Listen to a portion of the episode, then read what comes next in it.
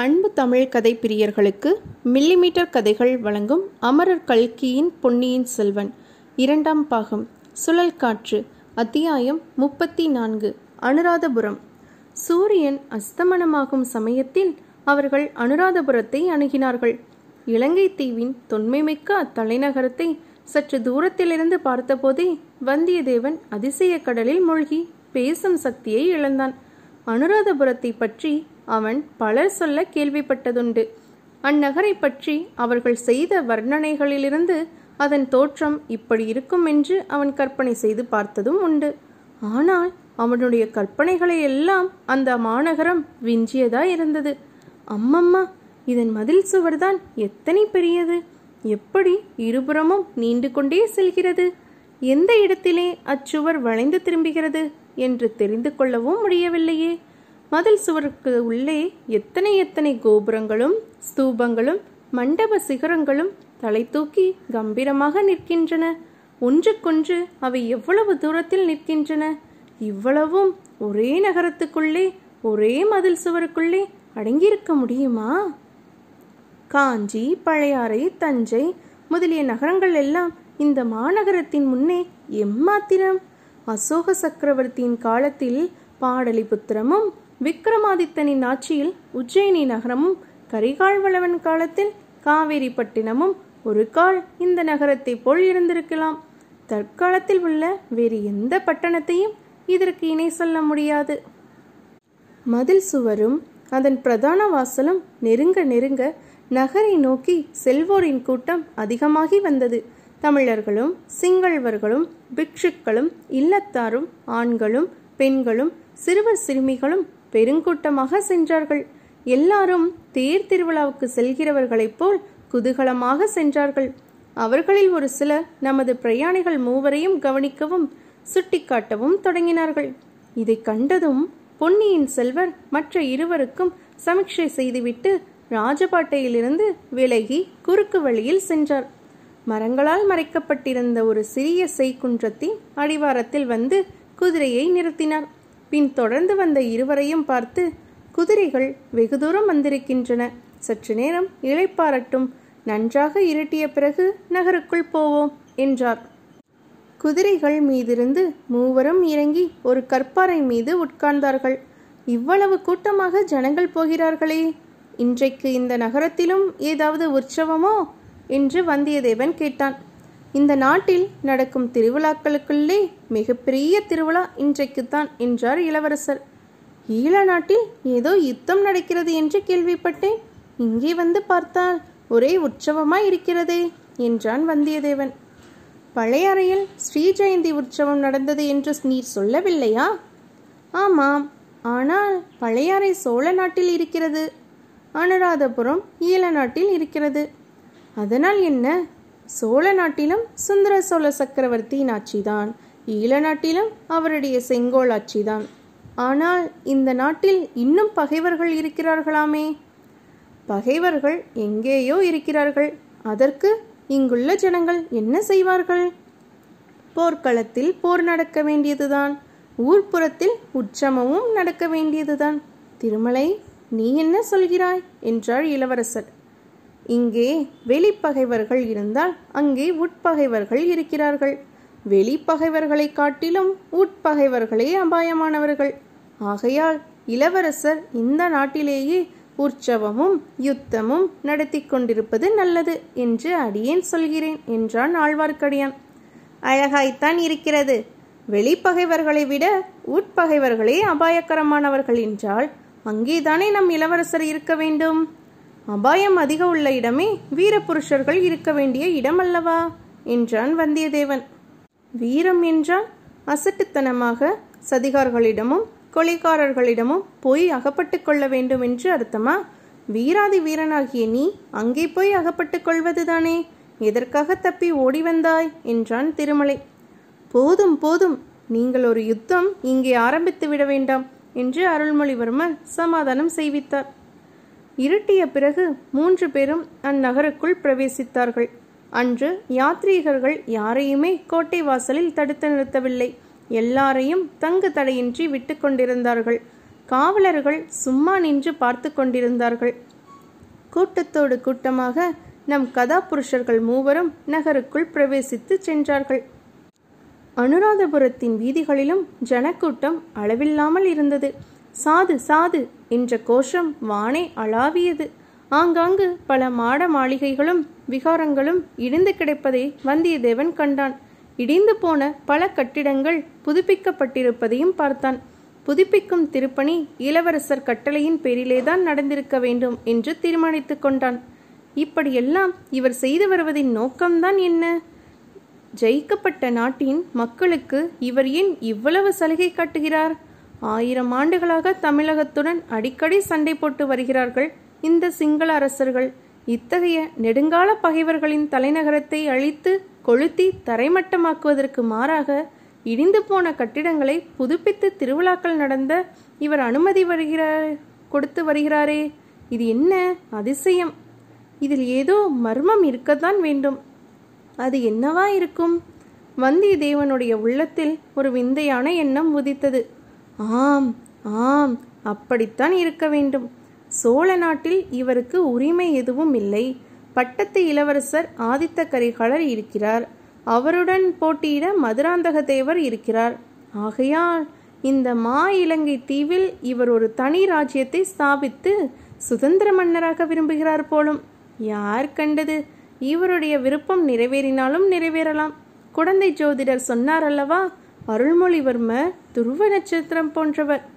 அவரை நம்பினவர்களுக்கு ஒரு குறைவும் இல்லை என்று அத்தகைய வீர புருஷரிடம் தான் வந்து சேர்ந்து விட்டதை நினைத்து அவனுடைய உள்ளம் மகிழ்ச்சியாய் பொறித்தது வெளிப்புறங்கள் இடித்து இருளடைந்திருந்த ஒரு பழைய மாளிகையின் வாசலில் வந்து அவர்கள் நின்றார்கள். குதிரைகளின் மீதிருந்து இறங்கினார்கள். அந்த இடம் முக்கியமான வீதிகளிலிருந்து சற்று ஒதுக்குப்புறமாக இருந்தது. ஆகையால் அங்கே ஜனக்கூட்டம் இல்லை. இளவரசர் மூன்று தடவை கையை தட்டினார். உடனே இந்திரஜாலத்தினால் நடந்தது போல் அந்த மாளிகையின் ஒரு பக்கத்தில் கதவு திறந்து வழி உண்டாயிற்று. ஆட்கள் யாருமே இருந்ததாக தெரியவில்லை. இளவரசர் இருட்டிலேயே நுழைந்து மேலே சென்றார். வந்தியத்தேவன் பின்னால் திரும்பி குதிரைகளின் கதி என்னவென்று ஆவலுடன் பார்த்தான். இளவரசர் குதிரைகளுக்கு வழி தெரியும் என்று கூறி வந்தியத்தேவனை கையை பிடித்து இழுத்துச் சென்றார். சற்று தூரம் இருளிலேயே நடந்தார்கள். பிறகு மினுக் மினுக் என்று வெளிச்சம் தெரிந்தது. பின்னர் பிரகாசமான ஒளி தென்பட்டது. அது ஒரு பழைய காலத்து அரண்மனையின் உட்புறம் என்று வந்தியத்தேவன் கண்டான். இங்கே கொஞ்சம் ஜாக்கிரதையாகவே இருக்க வேண்டும். மகாசேன சக்கரவர்த்தியின் அந்தப்புறம் இது. திடீரென்று சக்கரவர்த்தி விஜயம் செய்து நம்மை துரத்த பார்த்தாலும் பார்ப்பார் என்றார் இளவரசர். மகாசேனர் என்பவர் யார்? என்று வந்தியத்தேவன் கேட்டான். மகாசேனர் அறுநூறு ஆண்டுகளுக்கு முன்னால் இந்த லங்கா ராஜ்யத்தை ஆண்ட சக்கரவர்த்தி. அவர் பொது ஜனங்களுக்கு பல நன்மைகளை செய்தார். ஆகையால் அவருடைய ஆவி இந்த நகரத்தில் இன்னமும் உலாவிக் கொண்டிருப்பதாக ஜனங்கள் நினைக்கிறார்கள். அவருடைய ஆவியானது துணியில்லாமல் குளிரில் கஷ்டப்படப் போகிறதே என்று மரக்கிளைகளில் துணிகளை கட்டி தொங்க விடுகிறார்கள். இந்த அரண்மனையிலும் அவருக்கு பிறகு வரும் யாரும் வசிப்பதில்லை. வெறுமனேதான் விட்டு வைத்திருக்கிறார்கள் என்றார் இளவரசர். இளவரசருக்கும் அவருடன் வந்தவர்களுக்கும் பணிவிடை செய்ய அங்கு ஏவலாளர்கள் இருந்தார்கள். குளித்து உணவருந்திய பிறகு மூவரும் அந்த அரண்மனையின் உச்சி மாடத்துக்கு சென்றார்கள். அவர்கள் இருந்த இடத்திலிருந்து சுற்றுப்புறமெங்கும் பார்க்கலாம். ஆனால் அவர்களை கீழேயுள்ளவர்கள் பார்க்க முடியாது. அப்படிப்பட்ட இடத்தில் போய் அமர்ந்தார்கள். ஐயா பன்னிரண்டு நாளிகைக்கு எங்கேயோ வரும்படி புத்தர் சிலை செய்தி சொன்னதாக கூறினீர்களே என்று வந்தியத்தேவன் கேட்டான். இன்னும் நேரம் இருக்கிறது சந்திரன் இப்போதுதானே உதயமாகி இருக்கிறான் அதோ அந்த தாகபாவின் உச்சிக்கு நேரே சந்திரன் வந்ததும் புறப்பட்டு விடுவோம் என்றார் இளவரசர். அவர் சுட்டிக்காட்டிய இடத்தில் ஒரு பெரிய குன்று போன்ற தாகபா ஸ்தூபம் நின்றது. புத்தர் பெருமானுடைய திருமேனியின் துகளை அடியில் வைத்து எழுப்பிய ஸ்தூபங்கள் ஆதலால் அவை தாது கற்பம் என்று அழைக்கப்பட்டன. தாது கற்பம் என்னும் பெயர்தான் பின்னர் தாகபா ஆயிற்று. எதற்காக இவ்வளவு பெரிய கட்டிடங்களை கட்டினார்கள் என்று வந்தியத்தேவன் கேட்டான். முதன் முதலில் புத்தர் எவ்வளவு பெரியவர் என்பதை ஜனங்களுக்கு உணர்த்துவதற்காக இவ்வளவு பெரிய சின்னங்களை நிர்மாணித்தார்கள். பின்னால் வந்த அரசர்களோ தாங்கள் எவ்வளவு பெரியவர்கள் என்பதை காட்டுவதற்காக முன்னால் கட்டியிருந்த ஸ்தூபங்களை காட்டிலும் பெரியதாக கட்டினார்கள் என்றார் இளவரசர். சிறிது நேரத்துக்கெல்லாம் சமுத்திரத்தின் கொந்தளிப்பை போன்ற பேரிரைச்சல் ஒன்று கேட்டது. வந்தியத்தேவன் இரைச்சல் வந்த திக்கே திரும்பி பார்த்தான். தூரத்தில் ஒரு பெரிய சேனா சமுத்திரத்தை போன்ற பெருங்கூட்டம். வீதிகளில் முடிவில்லாது நீண்டு போய் கொண்டிருந்த ஜனக்கூட்டம் வருவது தெரிந்தது. அந்த ஜன சமுத்திரத்தின் நடுவே கரிய பெரிய திமிங்கலங்கள் போல் நூற்றுக்கணக்கில் யானைகள் காணப்பட்டன. கடல் நீரில் பிரதிபலிக்கும் விண்மீன்களைப் போல் ஆயிரம் ஆயிரம் தீவர்த்திகள் ஒளிவீசின. ஜனங்களோ லட்சக்கணக்கில் இருந்தார்கள். வந்தியத்தேவன் இது என்ன? பகைவர்களின் படையெடுப்பை போல் அல்லவா இருக்கிறது?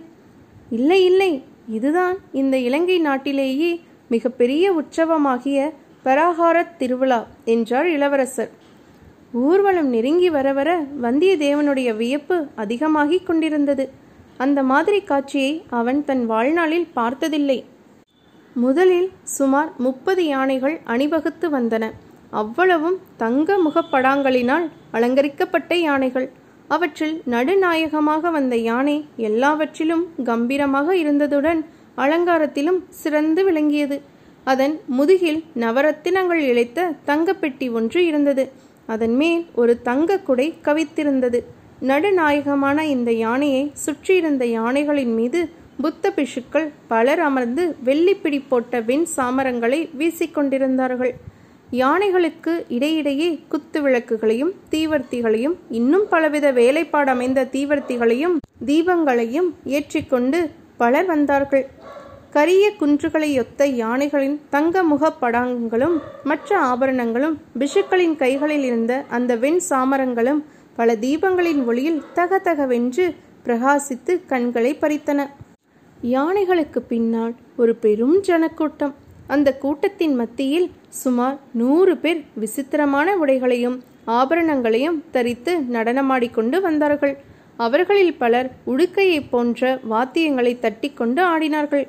இன்னும் பல வகை வாத்தியங்களும் முழங்கின அப்பப்பா ஆட்டமாவது ஆட்டம். கடம்பூர் அரண்மனையில் தேவராளனும் தேவராட்டியும் ஆடிய வெறியாட்டமெல்லாம் இதற்கு முன்னால் எங்கே நிற்கும்? சிற்சில சமயம் அந்த ஆட்டக்காரர்கள் விரரென்று வானில் எழும்பி சக்கராயுதக்காரமாக இரண்டு மூன்று தடவை சுழன்றுவிட்டு தரைக்கு வந்தார்கள். அப்படி அவர்கள் சுழன்றபோது அவர்கள் இடையில் கொஞ்சம் கொஞ்சமாக தொங்கிக் கொண்டிருந்த துணிமடிப்புகள் பூச்சக்கரம் குடைகளைப் போல சுழன்றன. இவ்விதம் நூறு பேர் சேர்ந்தாற்போல் எழும்பி சுழன்றுவிட்டு கீழே குதித்த காட்சியை காண்பதற்கு இரண்டு கண்கள் போதவில்லைதான். இரண்டாயிரம் கண்களாவது குறைந்தபட்சம் வேண்டும். ஆனால் அத்தகைய சமயங்களில் எழுந்த வாத்திய முழக்கங்களை கேட்பதற்கோ இரண்டாயிரம் செவிகள் போதமாட்டா? நிச்சயமாக இரண்டு லட்சம் காதுகளேனும் வேண்டும். அப்படியாக உடுக்கைகள் துந்துபிகள் மத்தளங்கள் செப்புத்தாளங்கள் பறைகள் கொம்புகள் எல்லாம் சேர்ந்து முழங்கி கேட்போர் காதுகள் செவிடுபட செய்தன. இந்த ஆட்டக்காரர்களும் அவர்களை சுற்றி நின்ற கூட்டமும் நகர்ந்ததும் மற்றும் முப்பது யானைகள் முன்போலவே ஜாவல்யமான ஆபரணங்களுடன் வந்தன. அவற்றில் நடுநாயகமான யானையின் மேலும் ஓர் அழகிய வேலைப்பாடு அமைந்த பெட்டி இருந்தது. அதன் மேல் தங்க கவித்திருந்தது. சுற்றி நின்ற யானை மீதிருந்தவர்கள் வெண் சாமரங்களை வீசினார்கள். இந்த யானை கூட்டத்துக்கு பின்னாலும் ஆட்டக்காரர்கள் வந்தார்கள். இந்த ஆட்டக்காரர்களுக்கு நடுவில் ரதி மன்மதன் முக்கண்ணுடைய சிவபெருமான் வேடம் தரித்தவர்கள் நின்றார்கள். சுற்றி நின்றவர்கள் ஆடி குதித்தார்கள். இது என்ன? சிவபெருமான் இங்கு எப்படி வந்தார்? என்று வந்தியத்தேவன் கேட்டான். கஜபாகு என்னும் இலங்கை அரசன் சிவபெருமானை அழைத்து வந்தான். அதற்கு பிறகு இங்கேயே அவர் பிடிவாதமாக இருக்கிறார் என்றார் இளவரசர். ஓ வீர வைஷ்ணவரே பார்த்தீரா? யார் பெரிய தெய்வம் என்று இப்போது தெரிந்ததா?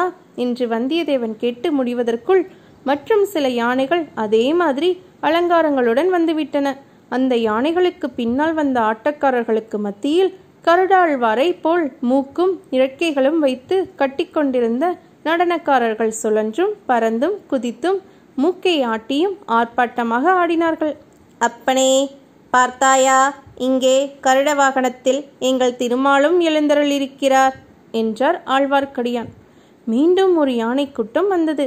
அதற்கு பின்னால் வந்த ஆட்டக்காரர்களோ கைகளில் வாள்களும் வேல்களும் ஏந்தி பயங்கரமான யுத்த நடனம் செய்து கொண்டு வந்தார்கள். தாளத்துக்கும் ஆட்டத்துக்கும் இசைய அவர்கள் கையில் பிடித்த வாள்களும் வேல்களும் ஒன்றோடொன்று டனார் டனார் என்று மோதி சத்தத்தன.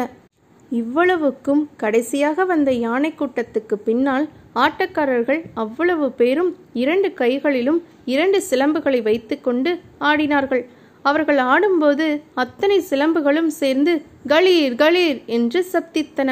ஒரு சமயம் அவர்கள் நடனம் வெகு உக்கிரமாய் இருந்தது இன்னொரு சமயம் அமைதி பொருந்திய லலித நடனக் கலையாக மாறியது. இந்த காட்சிகளை எல்லாம் கண்டும் பலவித சப்த விசித்திரங்களை கேட்டும் பிரமித்து நின்ற வந்தியத்தேவனுக்கு இளவரசர் இந்த ஊர்வல திருவிழாவின் வரலாற்றையும் கருத்தையும் கூறினார். தமிழகத்து அரசர்களும் இலங்கை அரசர்களும் நட்புரிமை பாராட்டிய காலங்களும் உண்டு. கடல் சொல் இலங்கை கஜபாகு மன்னனும் சேரன் செங்குட்டவனும் அவ்விதம் சிநேகமாயிருந்தார்கள். சேரன் செங்குட்டுவன் கண்ணகி என்னும் பத்தினி தெய்வத்துக்கு விழா நடத்திய போது கஜபாகு அங்கே சென்றிருந்தான். அந்நாட்டில் நடந்த மற்ற திருவிழாக்களையும் கண்டு கழித்தான் பின்னர் ஒரு சமயம் சேரன் செங்குட்டவன் இலங்கைக்கு வந்திருந்தபோது கஜபாகு மன்னன் விழா நடத்தினான். தமிழகத்தின் தெய்வமாகிய சிவபெருமான் திருமால் கார்த்திகேயர் பத்தினி தெய்வம் ஆகிய நாலு தெய்வங்களுக்கும் ஒரே சமயத்தில் திருவிழா நடத்தினான். இந்த திருவிழாக்களில் மக்கள் அடைந்த குதூகலத்தை கண்டு பின்னர் ஆண்டுதோறும் அந்த விழாக்களை நடத்த தீர்மானித்தான். புத்தர் பெருமானுக்கு அவ்விழாவில் முதலாவது இடம் கொடுத்து மற்ற நாலு தெய்வங்களையும் பின்னால் வர செய்து விழா நடத்தினான்.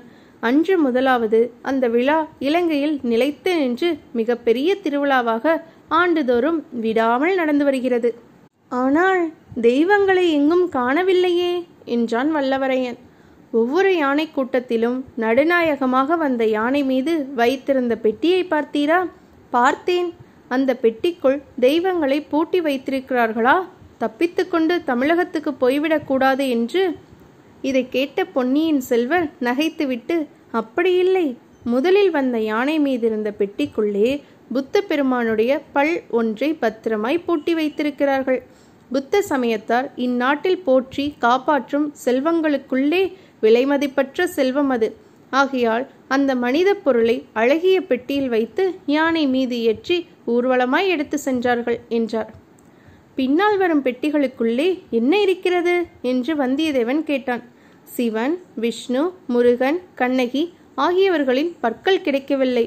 ஆகையால் அவற்றுக்கு பதிலாக அந்தந்த தேவாலயத்தின் தெய்வங்கள் அணியும் திரு ஆபரணங்களை அந்த பெட்டிகளில் பத்திரமாய் வைத்து கொண்டு போகிறார்கள் என்று இளவரசர் கூறினார். வந்தியத்தேவன் சிறிது சிந்தனையில் ஆழ்ந்திருந்து விட்டு ஆஹா! தங்களுக்கு பதிலாக பெரிய பழுவேட்டரையர் மட்டும் இங்கே படையெடுத்து வந்திருந்தால்? என்றான். அச்சமயத்தில் திருவிழா ஊர்வலத்தின் கடைசி பகுதி அந்த வீதி முடுக்கில் திரும்பி சென்றது. வாத்திய முழக்கம் ஜனங்களின் ஆரவாரம் இவற்றின் ஓசை குறையத் தொடங்கியது. குறிப்பிட்ட நேரத்துக்கு இன்னும் ஒரு நாளிகைதான் மிச்சமிருக்கிறது. வாருங்கள் போகலாம் என்று இளவரசர் மேடையிலிருந்து இறங்கினார்.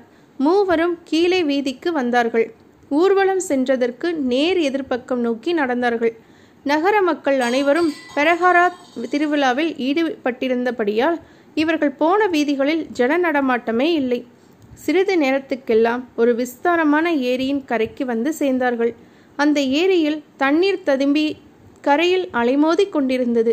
சந்திர கிரணங்கள் அந்த அலைகளில் தவழ்ந்து விளையாடி வெள்ளி அலைகளாக செய்து கொண்டிருந்தன. ஏரிக்கரையிலிருந்து கீழே இறங்கி சென்றார்கள். அவ்விடத்தில் செண்பக மலர்களின் நறுமணம் பரவி இருந்தது இன்னும் பல வகை புஷ்ப செடிகளில் வெள்ளை மலர்கள் கொத்து கொத்தாக பூத்து திகழ்ந்தன. ஆங்காங்கே சிறிய சிறிய செய்குன்றுகளும் படித்துறை தடாகங்களும் காணப்பட்டன. தடாகம் ஒன்றின் மேலே அமைந்திருந்த அத்தகைய சிங்க முகத்து வாரத்திலிருந்து நீரருவி பொழிந்து கொண்டிருந்தது. அந்த தடாகக்கரை அருகில் நெருங்கி சென்று மூவரும் நின்றார்கள். அனுராதபுரத்துக்கு வெளியே சாலை ஓரத்தில் நின்ற புத்த சிலையின் தோற்றம் வந்தியத்தேவனுடைய மணக்கண் முன்னால் வந்தது. சிலையின் அடிப்பீடத்தில் வரிசையாக வைத்திருந்த தாமரை மொட்டுக்களை இளவரசர் எண்ணி பார்த்து பன்னிரண்டு என்று சொன்னார். அவை பன்னிரண்டு நாளிகையை குறித்தன போலும். தாமரை மலர்களாயிராமல் மொட்டுகளாயிருந்தபடியால் இரவை குறித்தன போலும். அந்த மொட்டுகளுக்கு அருகில் இருந்த சிங்கமுகத்து கிண்டியும் வந்தியத்தேவனுடைய நினைவில் இருந்தது. அந்த பாத்திரம் இந்த சிங்கமுக அருவி விழும் தடாகத்தை குறிப்பிட்டது போலும். இது எல்லாம் சரிதான். ஆனால் இங்கு எதற்காக? யார் இளவரசரை வர செய்திருக்கிறார்கள்? இதில் என்னென்ன அபாயங்கள் நேரிடுமோ என்னமோ தெரியவில்லையே. ஆயுதம் ஒன்றும் கொண்டு வரக்கூடாது என்று இளவரசர் தடுத்ததின் கருத்து என்ன? ஒருவேளை இங்கு ஏதேனும் காதல் நிகழ்ச்சி நடைபெறப் போகிறதோ? இந்த நினைவு வந்ததும் வந்தியத்தேவனுடைய உள்ளம் கொந்தளித்தது. அவனுடைய மனக்கடல் கடந்து பழையறைக்கு பாய்ந்து சென்றது.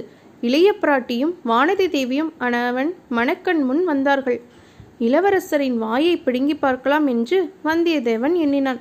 ஐயா இந்த இடத்தை பார்த்தால் பழைய காலத்து அரண்மனை நந்தவனம் மாதிரி அல்லவா தோன்றுகிறது? என்றான். ஆம் இது அரண்மனை நந்தவனம் இருந்த இடம்தான். ஆயிரம் ஆண்டுகளுக்கு முன்னால் இந்த நந்தவனத்தையொட்டி துஷ்டகமனுவின் அரண்மனை இருந்தது. அதோ பார் இன்னமும் இந்த அரண்மனையில் சில பகுதிகள் அழியாமல் இருக்கின்றன என்றார். வந்தியத்தேவன் அங்கே சற்று தூரத்தில் தெரிந்த பழைய அரண்மனை மடாலங்களை பார்த்துவிட்டு அந்த கட்டிடங்கள் அரண்மனை அந்தப்புறமாய் இருந்திருக்கலாம். இந்த தடாகத்தில் அரசலங்குமரிகள் இறங்கி ஜலக்கிரீடை செய்து மகிழ்ந்திருப்பார்கள் என்றான். இந்த நந்தவனத்திலே நடந்த அதிசயமான சம்பவம் வேறு ஒன்று உண்டு. ஆயிரம் வருஷத்துக்கு முன்னால் நடந்தது. துஷ்டகமனு மன்னனின் புதல்வன் சாலி என்பவன் இங்கே ஒரு நாள் உலாவிக் கொண்டிருந்தான். ஒரு பெண் இந்த தடாகத்தில் தண்ணீர் மொண்டு புஷ்ப செடிகளுக்கு ஊற்றிக் கொண்டிருப்பதைக் கண்டான். அந்த பெண்ணிடம் காதல் கொண்டான். அவள் ஒரு சண்டாள பெண் என்றும் அவள் பெயர் அசோகமாலா என்றும் அறிந்தான். சண்டாள பெண்ணா இருந்தாலும் அவளையே மணந்து கொள்வேன் என்று பிடிவாதம் பிடித்தான். அப்படியானால் நீ சிம்மாசனம் ஏற முடியாது என்று தந்தை கூறினான். சிம்மாசனம் வேண்டாம். எனக்கு அசோகமாலாதான் வேண்டும் என்று சாலி வாகனன் பிடிவாதமாக கூறிவிட்டான். இந்த உலகத்தில் இன்னொரு ராஜகுமாரனால் இப்படி கூற முடியும் என்று தோன்றுகிறதா? இவ்வாறு பொன்னியின் செல்வர் கூறியபோது கோடிக்கரை கடலில் படகு செலுத்திய சமுத்திரகுமாரியின் நினைவு வந்தியத்தேவனுக்கு வந்தது. ஆஹா ஒருவேளை இவரும் அந்த பெண்ணை நினைத்து கொண்டுதான் இந்த கதையை சொல்லுகிறாரா என்ன? பூங்குழலியின் பேச்சை எப்படி எடுக்கலாம் என்று அவன் எண்ணிக்கொண்டிருந்த போது அங்கே ஓர் அதிசயம் நிகழ்ந்தது. சிங்கத்தாரை தடாகத்தின் பின்புற சுவரில் உட்பக்கம் குழிவாக அமைந்தது. அதற்குள்ளே இருவர் அமரும்படியான ஒரு கல் ஆசனம் இருந்தது. அப்படி அமைத்திருந்த அறையின் ஓர் ஓரத்தில் திடீரென்று விளக்கு வெளிச்சம் காணப்பட்டது. விளக்கை பிடித்து கொண்டிருந்தவரின் கரம் முதலில் வெளிவந்தது. பிறகு புத்த பிஷு ஒருவரின் திருமுகமும் காணப்பட்டது. வந்தியத்தேவன் அந்த இந்திரஜால காட்சியை அடங்கா வியப்புடன் பார்த்து கொண்டு நின்றான். மேலே என்ன நடக்கப் போகிறது என்று தெரிந்து கொள்ளும் ஆர்வத்தினால் அவன் மூச்சும் சிறிது நேரம் நின்றிருந்தது. இத்துடன் அத்தியாயம் முப்பத்தி நான்கு முடிவுற்றது. மீண்டும் அத்தியாயம் முப்பத்தி ஐந்தில் சந்திப்போம். இந்த பதிவு உங்களுக்கு பிடிச்சிருந்ததுன்னா லைக் பண்ணுங்க கமெண்ட் பண்ணுங்க ஷேர் பண்ணுங்க. மறக்காம நம்ம மில்லிமீட்டர் கதைகள் சேனலை சப்ஸ்கிரைப் பண்ணுங்க. நன்றி.